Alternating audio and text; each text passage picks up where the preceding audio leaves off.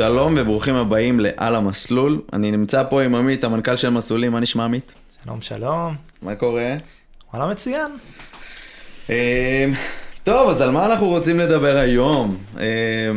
פוגשים הרבה חבר'ה צעירים, הרבה בתחילת דרכם, שמתלבטים גם על לעשות ברמה הפיננסית וגם בעיקר ברמה הלימודית, כן ללמוד, לא ללמוד. עכשיו במיוחד יש הרבה כתבות עם כל מה שקשור לקורונה, לא יודע אם ראית את זה, אבל על זה שיש ממש מצוקה של מעסיקים לגייס היום עובדים. כי הרבה אנשים מחפשים את עצמם, חושבים איפה לעבוד, אם לעבוד, לא לעבוד, כן ללמוד, לא ללמוד, הרבה שמחפשים את עצמם וחושבים שהלימודים זה מה שייתן להם את ה... בעצם מסתכלים על זה כסוג של תקופת לימוד, לימוד עצמי. לאו דווקא ללמוד תואר, אלא יותר בקטע של אני הולך ומחפש את עצמי. אתה מכיר את אלה ש... אומרים ברגע שהם ניגשים לתואר של, למה אתה לומד את מה שאתה לומד?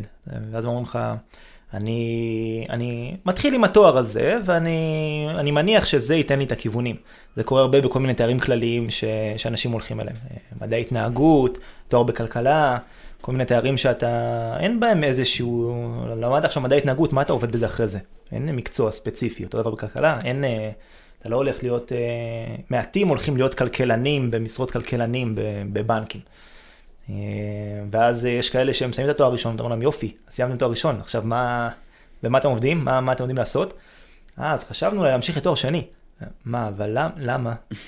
כי אני חושב שבתואר שני אני פתח, זה ייקח אותי לכל מיני מקומות. אני משתגע מהדברים האלה. איך אמרת את זה יפה? היום תואר במאה ה-21 זה... מקדם אנשים למעגל העוני, יותר ממה שזה מקדם לה, זה נכון, כי זה פשוט הפך להיות חסר משמעות לחלוטין. עכשיו שאתה, תכלס היום אתה מנהל ויש לך עובדים ואתה מגייס כוח אדם, והרבה מהם באמת חבר'ה צעירים, חלקם חיילים משוחררים, חלקם כל מיני בכיוונים כאלה ואחרים. איך אתה רואה את הדור של העובדים החדש? כלומר, מה אתה מזהה בתור סימפטומים של דברים שהם, אם אני עכשיו מישהו צעיר שמאזין לפודקאסט הזה, ועכשיו אני רוצה להתקבל למקום עבודה, להתחיל את הקריירה שלי בחיים האלה, ולתפוס איזה סוג של כיוון, מתלבט אם להיות שכיר, אם עצמאי, מתלבט מה בכלל מעסיק ירצה ממני, מה אני צריך, איזשהו מצרך נדיר, שאתה בתור מעסיק תרצה ממני שאני אביא לעסק, ועל זה אני אוכל להצדיק שכר גבוה, מעמד טוב בעבודה שלי, וכל הסיפור הזה. יש לך איזשהו... אני אקח את זה רגע משני כיוונים. יש, קודם כל המקום של המעסיק, אני אגיד לך מה הדברים שאני מסתכל עליהם. אני חושב שהרבה מעסיקים רושמים לפעמים בדרישות עבודה שלהם, צריך להיות תואר זה must וניסיון בככה וככה וככה. לפעמים אתה אפילו לא רשום איזה תואר, אלא שיהיה תואר כלשהו, ואנחנו, מה שנקרא, יש לנו עם מה לעבוד. ו... שמתי לב שלפעמים מגיעים אליי אנשים שאני רואה בקורות חיים, עשו תואר, למדו ככה וככה, במכללה כזאת, באוניברסיטה כזאת, ואני אומר, אוקיי, ומה זה אמור להגיד על אותם אנשים, זה שהם למדו תואר? כלומר, מה אני מקבל מזה כמעסיק? אני חושב שאחד הדברים שאני יכול להניח זה שהם יודעים ללמוד, שהם ידעו לקלוט תוכן ברמה גבוהה, זה בלי ספק משהו שאני חושב שתואר נותן לאנשים, נותן להם את ההזדמנות או את הצורך, לשבת על התחת וללמוד ולעמוד בדרישות אקדמיות של תואר. אגב, אם נגענו בדרישות אקדמיות של תואר, אני מרגיש שעם הזמן הדרישות הולכות ויורדות. כלומר, העולם שלנו היום מגיע למקום כזה שאם יותר אנשים, יותר מעסיקים, התחילו לדרוש תארים על מקצועות שלאו דווקא דרשו תארים לפני עשור או שניים. אתה יכול לראות בכל מיני מקומות... דרוש תואר ראשון ויכולת להרים 50 קילו למשרת מנהל מחסן בככה וככה. אתה אומר, למה זה נהיה must? שאולי פעם לפני עשור או שניים, אז היה תעודת בגרות. תעודת בגרות אמרה לך שיש לך את היכולת לשבת וללמוד, וזה משהו שאנשים רצו לראות. זה נתן איזה מסנן ראשוני טוב. היום אותו מסנן ראשוני הפך להיות התואר.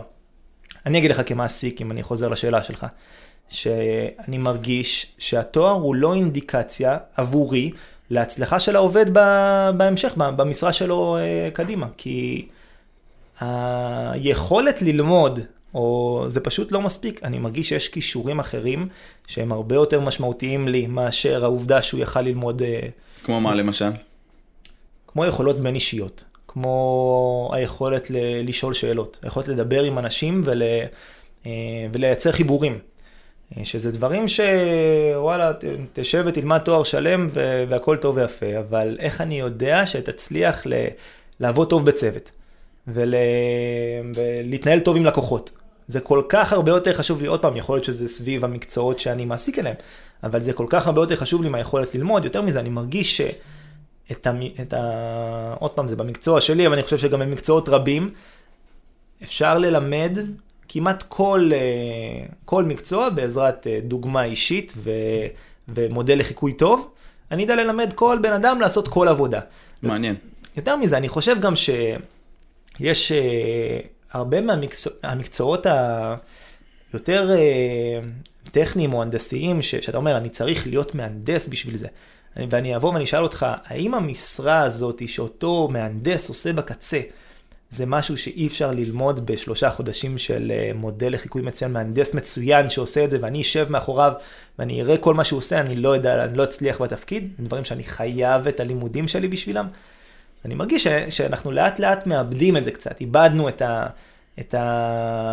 בוא תשב אחריי ותלמד, בוא תראה, והמשרות של היום, לעתים הן מאוד מצמצמות הלכת ולמדת תואר בהנדסה, בהנדסת חשמל, ואז אתה בא ואתה מהנדס שעושה לא הרבה, כלומר המשרות הן די מצומצמות, כן. ודווקא אותן משרות הן מאוד ברות, תביא לי מישהו מצוין שעושה את זה כבר כמה שנים, ואני אלמד ממנו את כל התורה. אז בוא נגיד ככה, אז אם תואר לא, אתה אומר שלפחות מבחינתך בתור מעסיק, זה פחות רלוונטי, אז מה כן? מה סבבה אמרת, יכולות בין אישיות והכל, אתה יודע, אבל זה מאוד פרטני, כלומר, זה מסוג הדברים שזה מאוד קשה לסגל את המיומנות האישית. כלומר, אני עכשיו בא בן אדם בתחילת דרכי, אז מה כן ללמוד? כלומר, אני צריך לבוא וללמוד משהו. יכולת בין אישית, אני אלמד מזה שאני חתול רחוב, סבבה, מזה שאני נפגש עם אנשים ויש לי או אין לי, וזה שאני בן אדם חברותי כן או לא, או שאני בן אדם נעים או מנומס ויודע לקרוא אנשים כן או לא. אבל יש דברים שהם כן ברמת המיומנות. זה כן משהו שאני יכול לרכוש. אז אני אגיד לך מה אני חושב. בסוף, כשאני עושה איתך את השיחה הראשונה, אם מתמודד לתפקיד כלשהו, אני מחפש לראות שהוא מעניין.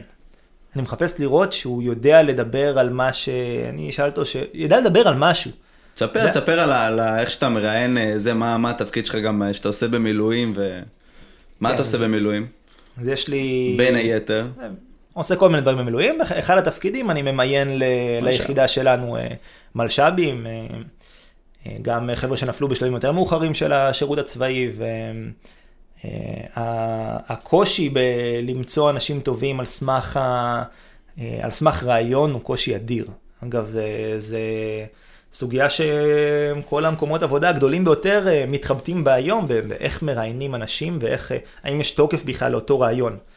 אז בגלל זה אני אומר, לא מאוד מעניין אותי לדעת לענות על 5 תשובות לשאלות טיפוסיות שיש ברעיונות עבודה. מה שני חסרונות המשמעותיים שלך? אני עובר מוטיבציה, ואני מאוד יורד לפרטים, שזה קשה לי כבר, אני כבר פוגע בעצמי מרוב שאני חרוץ בה. בדיוק, שומע את זה כל כך הרבה, שאני אומר, זה פשוט לא מעניין אותי, אבל אני רוצה לראות שהבן אדם מולי הוא מעניין. עכשיו אם אתה שואל אותי, טוב, תן לי משהו פרקטי, תפסיק לספר לי סיפורים. אז אני אגיד שאם תיקח את הזמן שאנשים משקיעים בתואר, ותקראו ספרים נגיד. ספר, שאני לא אומר סיפורת, כי אני לא אדם של סיפורת, לא קורא יותר מדי רומנים, אבל תקרא עכשיו משהו על תזונה, או משהו על חלל, או משהו על רפואה כזו או אחרת. יש כל כך הרבה תוכן סופר איכותי, על עסקים, על נדל"ן, על ריביות, על שוק ההון, על מחירות, יש כל כך הרבה דברים, על משא ומתן, יש ספרים מצוינים. אני מרגיש שספר, הוא לקחת את נקודת עולמו של הבן אדם שכתב את זה, הוא השקיע בזה שעות על שעות על שעות על שעות, וזכית להיכנס לו לראש לתוך, הוא ריכז את כל מה שהוא השיג בתוך 150-200 עמודים, ונתן לך את ההזדמנות לגשת לזה. זה זהב. אני גם תולעת ספרים. האמת שאם כבר נגעת באמת בנקודה, אז מאיפה כן ללמוד, אז קודם כל חד משמעית ספרים. היום אני יכול להגיד לך, אני נגיד אין לי תואר ראשון, אני גם יותר מזה, אתה יודע, יש לי בקושי 3 יחידות מתמטיקה, על אף שאני, לא יודע, נראה לי החברה שלנו כבר טיפלה בהיקפי משכנתאות של מיליארדים, ונראה לי שעשיתי את ה... מה זה נראה לי? עשיתי את המשכנתה של המורה שלי למתמטיקה אפילו, שזה קטע מצחיק, אבל... אז אני אומר, בסוף אני מבין מספרים. למרות שבבית ספר, בתקופה שהייתי בזמנו, וואלה, לא אהבתי ללמוד, בסוף גם עשיתי את זה טוב בשנה האחרונה, אבל... כאילו אני אקח אותך אפילו למשהו אחר, עכשיו שיש לי ילד בן 5, שנה הבאה עולה לכיתה א', אז אני אומר, הילד כאילו הוא סקרן, ודיברתי על זה גם עם דודה שלי, שהיא אשת חינוך ותיקה איזה 30-40 שנה. ואמרתי, השמי, הילד כאילו, הוא גאון קטן, הוא כל הזמן אוהב ללמוד, והוא זה, ותן לו לקרוא ספרים, ותן לו לקרוא, והוא רק בן 5, כאילו, וכל הזמן מעניין אותו. והיא ממש אמרה לי, וגם ראיתי על זה עוד איזשהו קטע, שהמערכת הלימודית שקיימת היום, היא מדכאת את יצר הסקרנות. כלומר, הוא ייכנס לכיתה, וזה מפחיד אותי, הוא ייכנס לכיתה, וכל מה שהוא ישמע זה, תהיה בשקט, תקשיב, תרשום, תהיה סוליסט, אל תהיה בצוות, אתה מבחן שלך זה לבד, אתה לא עם אנשים, ואז כאילו אתה מגיע לנקודה, שאתה אומר, בטבע שלנו, במהות שלנו, אנחנו יצורים סקרנים, אנחנו יצורים שרוצים ללמוד. והמערכת הזאת, האקדמיה, שהיא בכלל היא אפילו יותר מרובעת ממערכת החינוך, או מערכת החינוך, מנסים לשנות דברים, ולוקחים את זה עכשיו לכיתות עגולות, ויש ממש חינוך אלטרנטיבי ודברים מאוד מעניינים שעושים, ודווקא האקדמיה נשארה מקובעת ברמה כאילו קיצון, עד שהיא מצליחה לקבל החלטה על משהו, להכניס לתוך המערך האקדמי שלה, זה כבר הופך להיות מיושן. וגם שם הם סוליסטים, לא מלמדים אותך לעבוד בצוות, הם לא מלמדים אותך באמת את כל ההוויה, והיום יום שלנו אנחנו חיה של להקה, אנחנו לא אנשים סוליסטים במהות שלנו.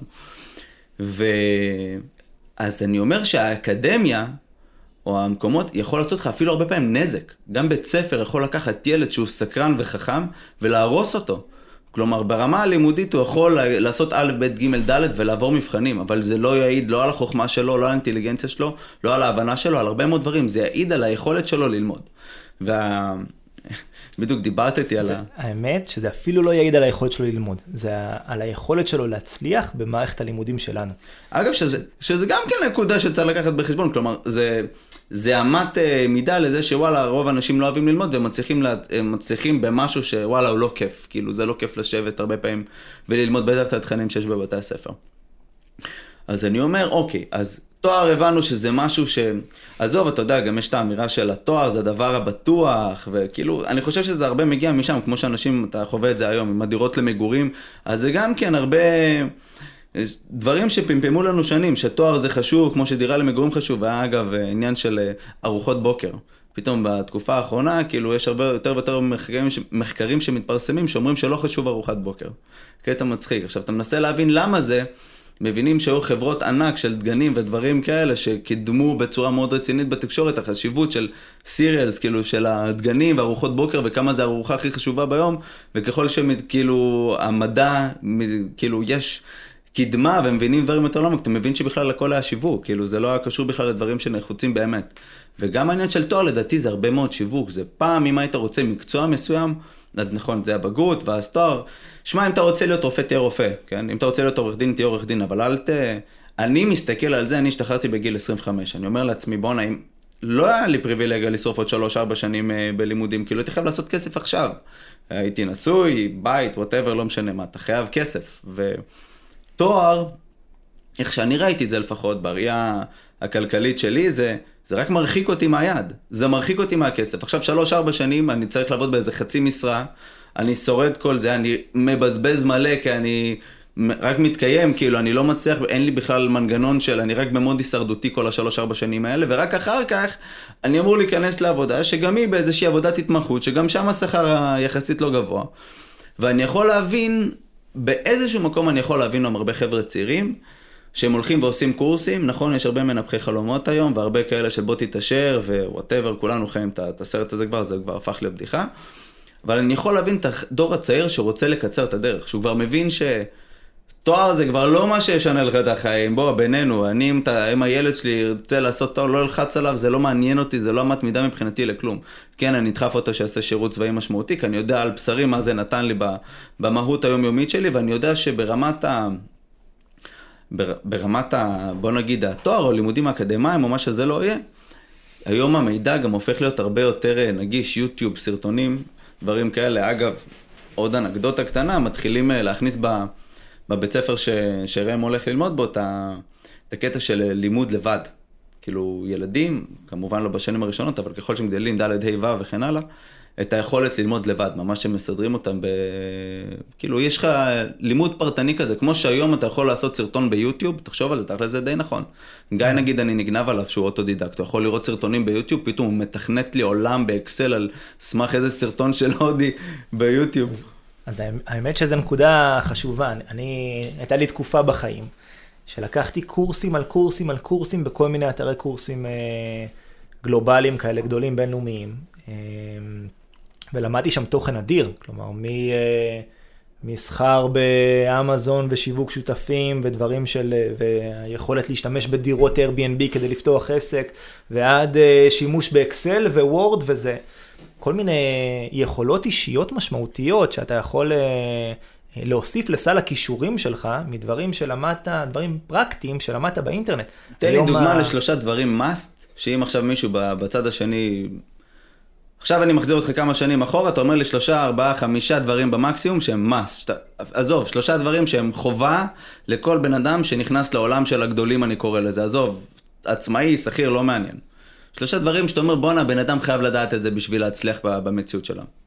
עוד פעם, אני חושב שזה מאוד שונה ממקצוע למקצוע, אבל אם אנחנו שיש בסיס כלשהו, כאילו לא? אז כן, אז בוא נגיד ככה, אם אנחנו לא משייכים את השאלה הזאת למקצוע ספציפי, אלא לוקחים את זה למקום של באמת, כמו שאמרת, ברמת היכולות האישיות, אני חושב שניקח את זה, ננסה לא לסתור את עצמי, אבל אני חושב שהיכולת ללמוד לבד, היא יכולת סופר משמעותית, וזה מגיע בדיוק ממקום של, בין אם זה מלראות ולחכות, ובין אם זה מללמוד קורס קצר עכשיו באינטרנט, ובין אם זה לקרוא ספר, להתעניין בו, ולדעת להפיק ממנו את הדברים שאתה רוצה לשנות באורחי חיים שלך, או זה יכולת לימודית. אני צריך לדעת שהבן אדם שיושב מולי עכשיו, אני יכול להושיב אותו מול הקלסר של תוכן, או חוברת קטנה, או מול בן אדם שעושה את זה כמו שצריך, והוא ידע להבין איך הוא צריך להתנהל. אז זה יכולת שהיא סופר משמעותית. אני חושב שביטחון עצמי. אני רוצה אנשים שמעריכים את עצמם, שיודעים לבוא ולהגיד מה הנקודות החזקות שלהם דווקא. אני לא אשאל מישהו מה הנקודות שלך לשיפור, אבל אני אשאל אותו במה הוא חזק, במה הוא טוב. אני רוצה אנשים שמעריכים את עצמם, מעריכים את הדרך שהם עברו, מעריכים את מה שהם חוו, ויודעים להגיד לי במה הם טובים. וביטחון עצמי זה חשוב מאוד, ואני רוצה שהם ידעו להתבטא. זה נגיד נקודה שלישית. חשוב לי שידעו לבטא את עצמם ולהסביר במילים מי מענה לשאלות, דרך את הדעה שלהם, על נושאים שונים. הדעה שלהם, כן. כן. זה נקודה שהיא, הדעה שלהם זה מעניין. אני נגיד, אם אני רוצה לקחת את זה למקום של תכנים פרקטיים, נגיד עכשיו אני מדבר איתך על קורסים, אוקיי? אני ואתה מאוד אוהבים קורסים, כי זה נקודתי, זה ממוקד, זה 3-4 חודשים במקסימום. אגב, אני בזמנו, שחשבתי שלא ידעתי כלום, חשבתי, אתה יודע, ככל שאתה חכם יותר, יש משפט שאומר, ככל שאתה טיפש יותר, אתה חושב שאתה יודע הכל, ככל שאתה חכם יותר, אתה מבין שאתה לא יודע כלום. אז זה בגדול מה שקורה עכשיו, אז אני נגיד, אני מאוד עניין אותי עולם הנדל"ן. אמרתי איך אני מגשר על הפערים, כאילו גלגל רגע את ההיסטוריה שלי. אז קודם כל באמת תפסתי איזשהו מנטור כזה שביליתי איתו זמן שמשה, ממש ביליתי איתו, נסעתי איתו.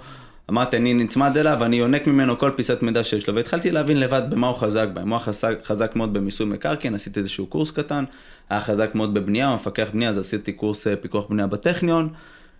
הוא היה חזק במימון, אז עשיתי קורס ייעוץ משכנתאות, אגב ככה גם הגענו למסלולים דרך איזה קורס ייעוץ משכנתאות שעשיתי בכלל ברמת ההשערה, בשביל להבין מה שהוא יודע, כי הבנתי שהוא יזם נדל"ן, אני רוצה נגיד להיות כמוהו, אני חייב לקבל את הכישורים שלו בצורה מהירה ויעילה, ועל זה הוספתי מלא מלא מלא מלא מלא שטח. אני חושב שיש פה נקודה חשובה. העולם הזה של מנטורים, אנשים לא תמיד מבינים את היכולת של זה.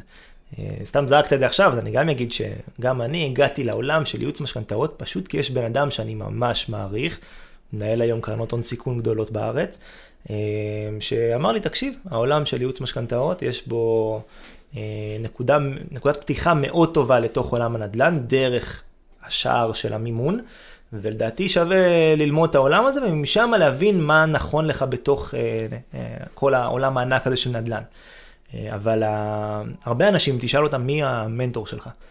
יגידו לך, אבא או אמא, לא, עכשיו זה בסדר, כאילו יכול להיות שההורה שלך הוא מישהו מדהים ומצוין, ויש באמת מה ללמוד ממנו, אבל תחפשו לכם מנטורים, כאילו תמצאו אנשים שאתם מעריכים, שלא חייבים להיצמד אליהם וללמוד מהם אישית, אבל לקרוא ספר שלהם זה חשוב.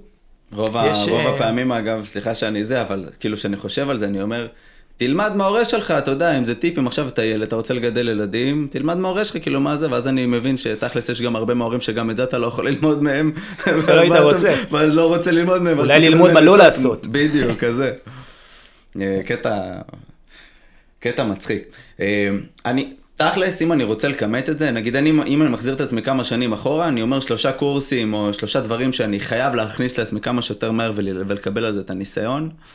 אני חושב שכל מה שקשור לבנקים, /כסף, אנשים חייבים להבין בזה כמה שיותר מהר. לא מלמדים את זה בשום מקום, תואר, אקדמיות, משכנתאות, באים אלה אנשים כלכלנים, מדעני, לא יודע מה, לפיזיקה גרעינית יש לנו פה שהם לקוחות שלנו, שלא מבינים שום דבר בבנקים ובמימון ובמשכנתאות. אז אני חושב שתכלס, ללמוד על בנקים זה must. שמה, כל החיים אתה הולך להתנהל מול בנקים, אתה חייב להבין בדבר הזה. הדבר השני שאני חושב שתכלס, אנשים חייבים ללמוד ברמה הפרקטית. שוב, זה ליום יום שלהם, כן? אבל להתנהל מול בנקים זה קריטי. תוסיף לזה אלמנטים של או נדל"ן או שוק ההון, אני חושב שזה דברים שהם קריטיים. כאילו, אתה חייב להבין בכסף, כי בסוף כסף הולך ללוות אותך כל החיים, אתה יודע, כל הזמן, כסף לא חשוב, וכל הבולשיט הזה, אבל בתכלס, אתה יודע, אם כבר בוכים, עדיף לבכות בלמבורגיני ולא בפיאטות, אתה יודע, יש את המשפט הזה שאומרים, אז אין מה לעשות, אבל אני חושב שבמקום ללכת ולשרוף 3-4 שנים על תואר, כמו שדיברנו עליו, תקדיש שנה מהחיים שלך, ובמקום לשים תואר, כמה יכול לעלות לבן אדם? תכלס, בוא נעשה את החישוב, זה קרוב. בסיטואציה הפשוטה, זה סביב ה-36,000 שקל, של משהו כמו 12,000 שקל לשנת לימוד, שזה העלות הטיפוסית. יש, ברור, אנשים מקבלים מלגות פה ושם, אבל אדם מרגיל. הלוואות מהתואר הזה? זהו, לא עבדת בתקופה הזאת. עכשיו, זה אני לא מדבר בכלל, אנשים שהלכו למכללות ומשלמים 30,000 שקל לשנת לימוד, ואז מגיעים לאזור ה-100,000 שקל כבר רק עלויות לימודים, רק על מה שלמדת, בלי על מה שהפסדת מזה שלא עבדת. בשביל הקשרים בבינתחומי, כן. כן, זה גם דעה רווחת לאחרונה. אז תואר, זה דבר יקר. הדבר היקר השני, האמת שנגעת קודם, אמרת שאני יש לי גישה של תואר הוא הקו הישיר, הוא המסלול הישיר לקו העוני. ואני אסביר גם בכמה מילים מה זה אומר. בסוף אני חושב שיש לנו שנים מרכזיות בחיים שלנו, שהם המהות שלה, שהם התפקיד של השנים, זה שלב צבירת ההון שלנו. כלומר, איפשהו בין גיל 20 ל-30, אחרי שהשתחררנו מהצבא, ועד שהתבססנו, ויש כבר אנשים שתלותים בנו, בין אם זה בן זוג, בת זוג, בין אם זה ילדים, אנחנו בשלב צבירת ההון שלנו. זאת אומרת, זה השלב המהותי ביותר, כדי לקרוא את עצמנו ולעבוד כמה שיותר קשה, כדי להרוויח כמו שצריך, כדי להתמקצע. אם אני לוקח את השנים האלה ואני לומד בהם, אני לא מרוויח בצורה משמעותית. לא הגעתי למצב שהכסף שלי עובד. כלומר, אני ממיר רק את הזמן שלי בכסף. זו הסיטואציה הפשוטה שרוב האנשים יודעים לעשות. רוב האנשים יודעים למצוא עבודה ולהמיר את הזמן שלהם בשביל כסף. ואז להתנהל עם אותו כסף והכל בסדר. עכשיו, מי שלא מצליח לעשות הקפיצת מדרגה הראשונה, שבה הוא יצר לעצמו כסף חסך כמו שצריך, כי אותם שנים, נגיד 20-30, אני גם יכול עדיין לחיות קצת בבית, אני יכול עוד לוותר על רכב ולסעוב בתחבורה ציבורית, אני יכול עוד לזכור דירה במקום שהוא לא השיא המרכז של העניינים, ובאמת האזורים שבהם מסחר דירה הוא מאוד גבוה, ואתה לא חוסך הרבה מהמסחר, אני יכול להתפשר על הרבה דברים כדי לחסוך. אני חוסך, אני צובר הון. אני צובר הון, אני מבצע השקעה ראשונה. אם לא ביצעתי השקעה ראשונה עד גיל 30, השקעה ראשונה לא חייבת להיות נדל"ן, יכולה להיות גם השקעה ראשונה בשוק ההון, או בסטארט-אפ, או בכל מיני אפשרויות שיש היום בעולם ההשקעות. אם לא עשיתי את זה, בגיל 30 להתחיל לחסוך זה הרבה יותר קשה. והרבה אנשים שהולכים לעולם האקדמי, שאומרים, אני עכשיו משתחרר מהצבא בגיל 21, ואז עובד שנה במשרות שוליות כאלה ואחרות, כדי לחסוך כסף תוך כדי שאני לומד פסיכומטרי, לפעמים עושים פסיכומטרי פעם, פעמיים, 3, כדי לשפר, כדי רק להתקבל למוסד האקדמי. הגעתי למוסד האקדמי, או שאני עושה מכינה, או שאני נכנס ישר לעולם הזה, לא משנה, יש פה בין 3 שנים במצב הטוב, 4 שנים למהנדסים, ו4.5 שנים, כי המהנדסים לא סיימו את השנה האחרונה, כי צריך פה עוד שנה מעבר, הגעת כבר לגיל, כך 4 שנים מגיל 22, אתה כבר בגיל 26-7, עם סיום תואר ראשון. ואז אתה אומר, רגע, אבל אולי אני צריך תואר שני, כי בעצם תואר ראשון זה כבר לא אומר יותר מדי, תואר ראשון זה הבגרות של לפני עשור, אז אני צריך תואר שני, אני נלמד גם תואר שני, הגעתי לגיל 30 ועוד לא עבדתי. זה אומר שאין לי כספים בפנסיה, ואין לי קרנות השתלמות, ואולי עבדתי קצת לאורך השנים, אבל לא בצורה מהותית, ובטוח לא צברתי הון, ולא חסכתי, ולא קניתי דירה, ולא השקעתי. ואז בגיל 30 אני מתחיל לחסוך, ובגיל 30 אני כבר נשוי, או לקראת להיות נשוי, ואני כבר לא אסע בפיאט אונו 2002, נכון? אני כנראה כבר בשלב אחר בחיים שלי, אני יכול קצת מעבר, ואני כבר לא אוכל אוכל שאני מבשל, אני יכול לקנות יותר אוכל בחוץ, וכל הסטנדרטים שלנו עולים עם הגיל, אנחנו חושבים שמגיע לנו יותר, ואז אנשים מתקשים לחסוך, ובגלל זה אני אומר, לחסוך בגיל 30 זה קשה, ואז מחאת הקוטג'. מה זה מחאת הקוטג'? זה מחאה של אקדמאים, של אנשים שלמדו, שהם בעלי מקצועות, שלא מצליחים לקנות דירה, ואני מבין אותם. וואלה, להתחיל לחסוך בגיל 30, כשיש לך ילד, כשאתה משלם 2,500 שקל מעון, איך עושים את זה? לא יודע, לא מדמיין את זה בכלל. ואז אני אומר, אם זה מה שעשית בעשור החשוב הזה של עד גיל 30, יהיה קשה מאוד לחפות על זה בהמשך. עכשיו, אני לא אומר שכל מי שהגיע לגיל 30 ושומע אותנו עכשיו, אז נחתם עליו הגולל, אלא יש עוד מה לעשות, אבל צריך להבין שקבלת ההחלטות פה, זה הזמן לקבל החלטות משמעותיות. זה הזמן לבוא ולהבין איך אני כן חוסך. אם דיברת קודם על כישורים שאתה חושב שהם חשובים מאוד, כמו ההתמודדות עם בנקים, ואני חושב שהיכולת לנהל תקציב, לדעת לבוא ולהגיד עכשיו, אני יכול להגיד לך ברמה האישית, אנחנו עכשיו בסוף נובמבר 2021, אבל אני כבר יש לי תקציב רשום ל-2022, אני יודע איך אני ואשתי מנהלים את המשק בית שלנו ב-2022, אני יודע כמה אני צריך להרוויח וכמה הוצאות יהיו לי, בכל אחד מתחומי החיים שאנחנו חווים ביום יום, מרכב ומעון לילדה, והוצאות חשמל וארנונה וסחירות וכל הדבר, עד לרמת המסעדות וחופשות והכל. זה מתוכנן לי. עכשיו, לא שאני אומר שאני מבצע את הכל בדיוק על פי התקציב, אבל אני יודע מה אני צריך, כמה אני צריך לעבוד בשביל לחסוך ככה וככה, בשביל לשלם רק עבור ההוצאות שלי, ואז אני גם יש לי יעדים לכמה אני רוצה לחסוך וכמה אני רוצה להשקיע. אז אתה מגיע למצב אם דיברנו קודם על זה שאנחנו ממירים רק את הזמן שלנו בעד כסף, אז היעד הוא להגיע למצב שאתה מהחסכונות שלך מרוויח עוד משכורת או 2 בשנה. זה המצב ההתחלתי, שלא נדבר על זה שבהשקעה נכונה בנדל"ן אתה יכול להגיע כל 2 שנתיים לעשות השקעה כזאת, כל 3 שנים לעשות השקעה כזאת, ולחסוך 10 משכורות בטיפוסיות שלך, שהם הזמן שלך, אתה הופך את זה לזה שהכסף עשה את זה. הכסף עבד בשבילך באותה השקעה, והרוויח לך 10 משכורות. וזה דברים שאנחנו יודעים לעשות היום, אנחנו יודעים לייצר, משקיעים שבאים להיום מפיקים את זה. אז זה היכולת שאתה מקבל אותה, כשאתה מבצע השקעות נכונות, כשחסכת מספיק כסף בהתחלה, ולא חיית רק לא הלכת ולמדת עשור שלם, או ניסית ללמוד, או למדת ולא צריכת לעבוד, ולא צברת ניסיון, ולא צברת חסכונות, ואז בגיל 30, 32, 35 נזכרים רגע שעכשיו צריך להתחיל להתרכז בזה. אתה יודע, אני שומע את כל מה שאמרת, אני מרגיש כאילו נפתח הצ'קרה, כאילו זה בער בך להגיד את זה, אבל זה כל כך נכון, ואני גם יותר מזה, אני מסתכל עכשיו 4 שנים קדימה, ואני תמיד אומר, תסתכל עכשיו 4 שנים אחורנית, כמה השתנו החיים שלך, ולבוא ולהגיד עכשיו, אני 4 שנים הולך ללמוד משהו, כאשר בעוד 4 שנים אני בכלל לא יודע, 1, אם אני אוהב את זה, 2, אם אני אהיה טוב בזה, 3, איפה אני אהיה בחיים, אם החיים שלי הוא כן, לא, 3-4 שנים, וואלה, זה חתיכת פרק זמן להשקיף בדבר מסוים. בשביל שאולי אני ארצה לעשות את זה ויעבוד בזה, או שזה ייתן לי סוג של ביטחון כלכלי, אני חושב שזה, לא רק שזה לא בטוח, אני חושב שזה מסוכן. זה 3-4 שנים קדימה לנסות לעשות משהו כזה, אני חושב שזה אולי הכי מסוכן שיכול לעשות, אני אגיד לך יותר מזה, אני מכיר היום אנשים שסיימו את התואר הראשון, שונאים את מה שהם עשו בתואר הראשון, והם אומרים לי, אני ממשיך לתואר שני, ואני יודע שאחרי שהם מסיימו את התואר שני, הם גם שני מקצוע, איך אני איתך? בוודאות, כאילו, אני רואה את זה קורה כבר. אז בשביל מה, כאילו, המרדף הזה אחרי תואר, זה כבר לא מעיד על כלום. עכשיו, נכון, יש חברות שחשוב להם התואר, ואם אתה רוצה להתקבל לאמזון או לאפל או לפייסבוק, אז כן, אתה צריך להיות עם ממוצע ציונים גם במקום מסוים. האמת שאני דווקא אגיד לך שגם במקומות האלה מתחיל להתחבר העובדה שאנשים עם יכולות, אתה רואה את זה גם על המבחנים שלהם, מבחני קבלה שלהם. ועשיתי כמה מבחני קבלה לכל מיני חברות שונות, ואני יכול להגיד לך שלאט לאט בעולם שלנו, אנשים מתחילים להבין שהתארים הם לאו דווקא אותו מאפיין שאפשר להישען עליו, ורוצים לראות ניסיון ורוצים לראות יכולות. הרבה אנשים נתקלים בזה פתאום כשהם מתמיינים למשרות ג'וניור, זה נקרא בתוך העולם של ההייטק, ואומרים להם, אוקיי, אבל מה הניסיון? מה יש לכם פה מעבר לתואר? ואז איפה, מי מתבלט בנקודה הזאת? אותם מתכנתים שלא רק למדו את התואר שלהם, אלא גם חיפשו עבודות בפייבר ועשו כל מיני פרויקטים לעצמם, ובאמת אוהבים את מה שהם עושים בשביל להתעסק בזה. אז אם התעסקת בזה בידיים ולמדת בעצמך, אז פתאום נהיית הרבה מעבר למי שלמד תואר בדבר הזה.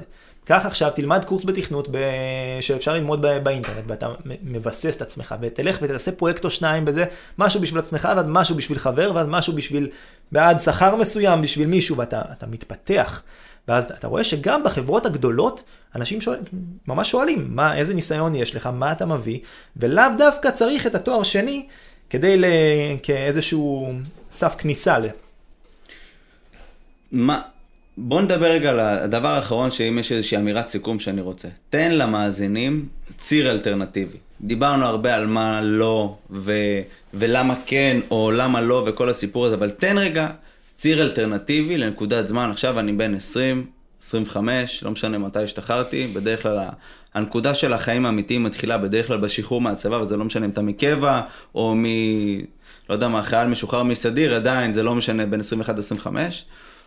תן ציר זמן אלטרנטיבי במקום התלם של לימודים, לקנות דירה למגורים, כמה שיותר מהר, בהנחה ואם יש לך עזרה מהמשפחה, אז אתה תקנה את זה מהר יותר, לא שזה ישנה לך כל כך את החיים, לא משנה, אנחנו נדבר על זה גם כן בפודקאסט בפני עצמו, אבל כי זה לא ישנה לך את החיים, דירה למגורים היום, אתה פשוט תשתעבד לזה 50 שנה קדימה.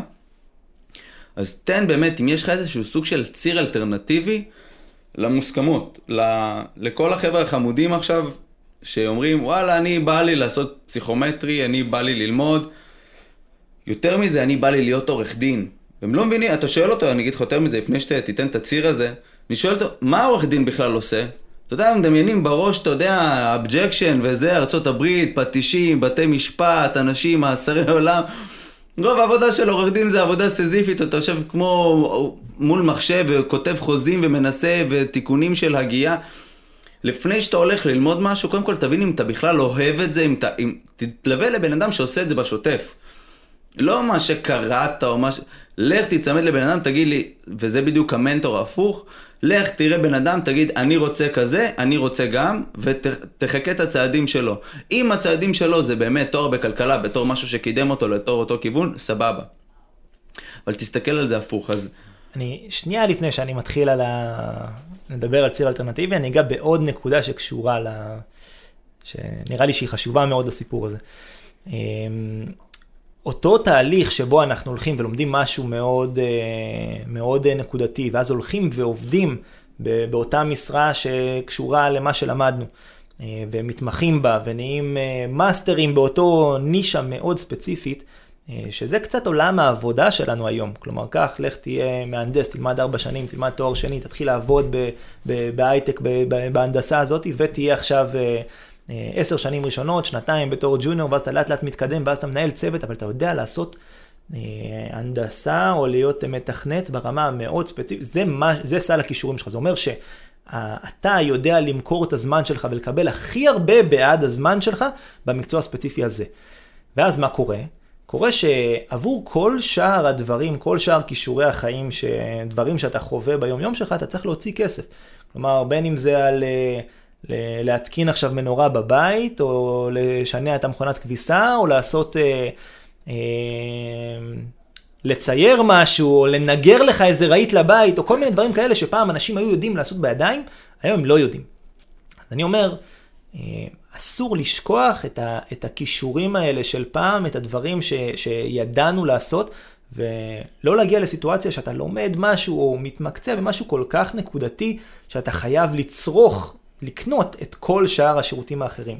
זה אולי נקודה קצת כללית, אבל זה משהו שאם אתה שואל אותי עוד פעם, מה אני רוצה להמליץ לאנשים, זה להתנסות. כלומר, לפני שאתה בוחר תואר, לפני שאתה בוחר את הכיוון של החיים שלך, אני רוצה שתתנסו, שתרגישו, תתלוו לאנשים, תתעסקו בידיים שלכם באיך נראה דבר, ותלמדו כל מיני דברים לאו דווקא מאוד מורכבים, שתהיו בעלי כישורים בהם. בין אם זה, לא יודע, אני מחליף לעצמי את המסנן אוויר של הרכב. כי אפשר, כי זה קל, כי אם אתה רושם בגוגל רגע ולראות ביוטיוב איך מחליפים מסנן אוויר של סקודה פאביה, אתה יכול לעשות את זה. וזה מאוד פשוט, וזה גם נותן תחושה משמעותית של הדעת של אני החלפתי לעצמי את המסנן אוויר ברכב. זה גם הרגל טוב, ידפקו אותך פחות לאורך כל החיים, ככל שיהיה לך יותר ידע בדברים. יפה. כן, אז זאת פעם, לזה הגעתי מזה שזרקת שלפני שאתם לומדים, בואו תתנסו. חשוב לי מאוד שתתנסו, ולאו דווקא בדברים שאתם רוצים לעבוד בהם, אלא פשוט אפילו כדי לבקר את אנשי המקצוע שאתם סוחרים. ואם עכשיו אנחנו חוזרים רגע למה זה ציר, מה הציר האלטרנטיבי, או מה אני חושב שבן אדם צריך לעשות, אני חושב שהוא צריך להשקיע את השנה, שנתיים ראשונות שבהם הוא ישר אחרי השחרור מהצבא, בין אם זה לא עשית קבע בכלל, ואתה עכשיו עובד שנתיים בכל משרה, זה לא משנה באיזה משרה אתה עובד, בין אם אתה מלצר, או עובד בשוליית טבח, או בתור נכנסת לאיזה למשרד רואי חשבון, ואתה עושה להם קבלות, זה לא משנה במה אתה עובד, אתה כנראה מרוויח איפשהו בין 6 ל-10, זה השכר הטיפוסי שאפשר להרוויח ממשרה מלאה בכל עבודה שתעבוד בה, המטרה היא לחסוך. כלומר, זה לא משנה במה אתה עובד, משנה כמה אתה חוסך. ואני מצפה ממך, באותם שנים של השנתיים הראשונות של החיים שלך, לחסוך מתוך 10,000 שקל, לחסוך בערך 70% מהשכר שלך, אתה צריך לחסוך. זה היכולת שלך ברגע שבו השתחרר, בנקודת זמן הזאת שבה כמעט ואין לך עלויות, אתה עוד יכול, עוד פעם, לא כולם יכולים להגיע לסיטואציה הזאת בדיוק, יש כאלה שבגיל 18 או בגיל 21 עזבו את הבית כבר וזה לא אפשרי, אבל מי שיכול, אז לגור קצת יותר אצל ההורים, ולהשתמש להם ברכב. תחבורה ציבורית. או בתחבורה ציבורית. להגיע באוטובוס לעבודה, השם ישמור. בדיוק. אז להגיע לסיטואציה שאנחנו מצליחים לחסוך, סדר גודל של 70% מהשכר שלנו. כלומר, להגיע לחסוך מעל 5,000 שקל בחודש, זה must, זה יעד. זה אומר שתוך שנה אנחנו בערך עם בין 60 ל-70 אלף שקל, תוך שנתיים אנחנו כבר עם 150 אלף שקל בידיים, זה כבר סכום שאיתו אפשר לבצע השקעות ראשונות. זה אומר, עם סכום כזה אני יכול להתחיל לגרום לכסף שלי לעבוד. ומה זה אומר? זה אומר שבגיל 23, 24, אותם גם אנשים שעשו קבע, אז באותם שנתיים, זה שנתיים שהם גרים בבסיס, שהם לא משלמים על אוכל, שהם מקבלים שכר סביר, נכון. והם יכולים לחסוך. אז זה הזמן לחסוך, השנתיים, 3 הראשונות האלה. ולא לקחת את הכסף הזה ולטייל איתו עכשיו בדרום אמריקה 8 חודשים, ולהגיד, הנה, ואז אני אחזור ואני אתחיל לעבוד עוד פעם כדי רק לחסוך בשביל 3 שנים של התואר. אלא לקחת את אותו כסף ולבצע השקעה ראשונה. רק אז, אחרי השקעה ראשונה, אתם נחים שנייה. וחושבים על איך עושים 3 שבועות בשביל ישראל, או משהו בסגנון הזה, כדי ברור שצריך לחיות גם, וצריך להתנסות, וצריך לחוות, ואי אפשר רק לעבוד ולחסוך ולהשקיע. אבל פה הגענו לסיטואציה, שגם אם זה לא לקחנו 2, זה לקח 3 שנים, זה בסדר. גיל 23, 24, להיות אחרי השקעה ראשונה, שיש לכם 200 אלף שקל כבר, שעובדים בשבילכם, לא מילה גסה, זה היעד, לשם צריך להגיע. אז זה הציר השני שלי, עד גיל 24. בגיל 24 כבר צריך להתחיל להרגיש, לאן אנחנו מכוונים. ואז בין אם החלטתם, עוד פעם לא פוסל, גם לא לכולם יתאים האורח חיים שלנו, שלא עבר דרך תואר. גם אם החלטתם שאחרי שהתנסיתם וחוויתם, והלכתם והתלוויתם לאנשים, ובחרתם את התואר שאתם חושבים שמתאים לכם. בזמן התואר עובדים. עובדים בזמן התואר. לא משנה איך מוצאים את הדרך, להמשיך לחסוך, גם אם זה 1,000 שקל או 2,000 שקל בחודש, אנחנו מחפשים את הדרך לעבוד. הרבה אנשים אומרים לי, לא, זה שנה ראשונה של התואר שלי, אני חייב כל הקשב שלי מושקע רק בזה, ואני רק צורך את החסכונות שלי, ובשביל זה חסכתי, כדי ששנה ראשונה אני אוכל לעשות את זה. אני אומר, לא, וואלה, לכו דברו עם אנשים שהם בשנה השלישית שלהם בתואר. כנראה יגידו לכם ששנה ראשונה הם נתנו את הנשמה וקראו את עצמם והגיעו לממוצע 92. ואז בשנה השנייה הם הגיעו ל-90, השנה השלישית ל-85. אמרו, רגע, אבל מה זה משנה? למי אכפת? אם היית יכול להשקיע, אז אל תקבלו 92 בתואר ראשון ולא 85 בתואר ראשון, תקבלו קצת כמה נקודות פחות. זה לא כזה דרמטי אם זה אפשר לכם את היכולת לעבוד. זה מאוד משמעותי. גם תחשבו במיוחד אם אתה בא מבית בלי כסף, זה בכלל אין מה לדבר. אם אין לך הורים שיודעים לתת לך גב ולזרוק עליך 300, 400, 500 אלף שקל מלמעלה, בכלל אין מה לדבר, כי לא אין לך שום דרך אחרת. גם תחשוב עוד פעם מה קורה. אם עבדנו 2-3, עכשיו יכול להיות שהלכנו למשרות מלצרות וזמניות ודברים שאנחנו לא יכולים להמשיך לאורך זמן. אבל אם הלכנו למקצוע אחר, שכבר יש בו, יצרנו לנו איזה בסיס של מקצוע, ועכשיו תוך כדי התואר אנחנו גם ממשיכים בזה, אנחנו מתחילים להתמקצע, אנחנו מתחילים, השכר שלנו גם יכול להיות, הוא כבר לא מינימום, הוא כבר עולה בכמה שקלים, אנחנו מוליכים 50 שקל לשעה, 60 שקל לשעה, 70 שקל לשעה. פנסיוניות, יש כאן השתלמות, יש פנסיה. זה עוד השקעות שאנחנו לפעמים לא רואים אותן כבר, אבל זה גם כסף שעובד בשבילנו. אז אני אומר, לא מפסיקים לעבוד, ממשיכים למצוא את הדרך לעבוד, לא רק בן זוג אחד, שני בני הזוג, וממשיכים לחסוך גם תוך כדי התואר. ואז הגענו לגיל 27, 28, אנחנו עם תואר, אבל עם גם 4, 5, 6, 7, 8 שנות עבודה, אנחנו כבר יודעים לנהל תקציב, ואנחנו יודעים איך עושים כסף, ואנחנו כבר לא במשרות, גם אם אנחנו נלך ונהיה במשרד ג'וניור במה שאנחנו למדנו, אבל אנחנו מכירים את עולם התעסוקה, כבר עבדנו, אנחנו יודעים מה זה להתמודד עם מעסיק, אנחנו יודעים מה זה הנעת מעסיק, יש לא מעט, זה בכישורים שצריך ללמוד מהתנסות, מחוויה, בין 30 שמגיע ומגיע למשרד ג'וניור, ובין 30 שיש לו 8 שעות ניסיון בכל מיני עבודות שונות, הם נמצאים בנקודת פתיחה אחרת לחלוטין, הם נראים שונה ברעיונות עבודה, הכל נראה אחרת. ומה קרה בערוץ המקביל של ההשקעות שלך? קנית ההשקעה הראשונה בגיל 24, בגיל 28 אתה כבר מממש פעם ראשונה. אתה הרווחת איזה 100-200 אלף שקל. ההון שלך כבר הוא לא 200 שהיה קודם. במקביל לזה חסכת עוד 1,000 שקל בחודש במשך 4 שנים, אתה כבר עם עוד איזה 50 אלף שקל שחסכת. ו-150 שהיה לך במקור, ועוד 200 אלף שקל שבערך עשתה העבודה שלך. פתאום יש לך 500,000 שקל לפני גיל 30. אתה כבר נפתח לתוך עולם השקעות שאחר לחלוטין.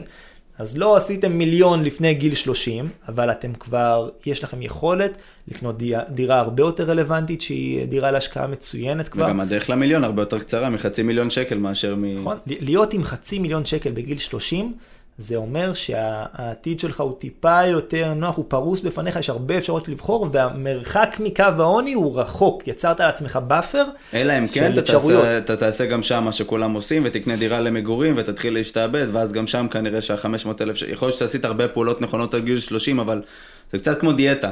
אתה יכול לשמור, ואם פתאום תזרוק את זה לפח, אז וואלה, אתה בסוף תהיה שמן, אתה יודע, כאילו אין דרך לזה. אז הציר שאמרת, לדעתי, זה דברים שהם זהב. כאילו לאנשים שהם בתחילה דרכם.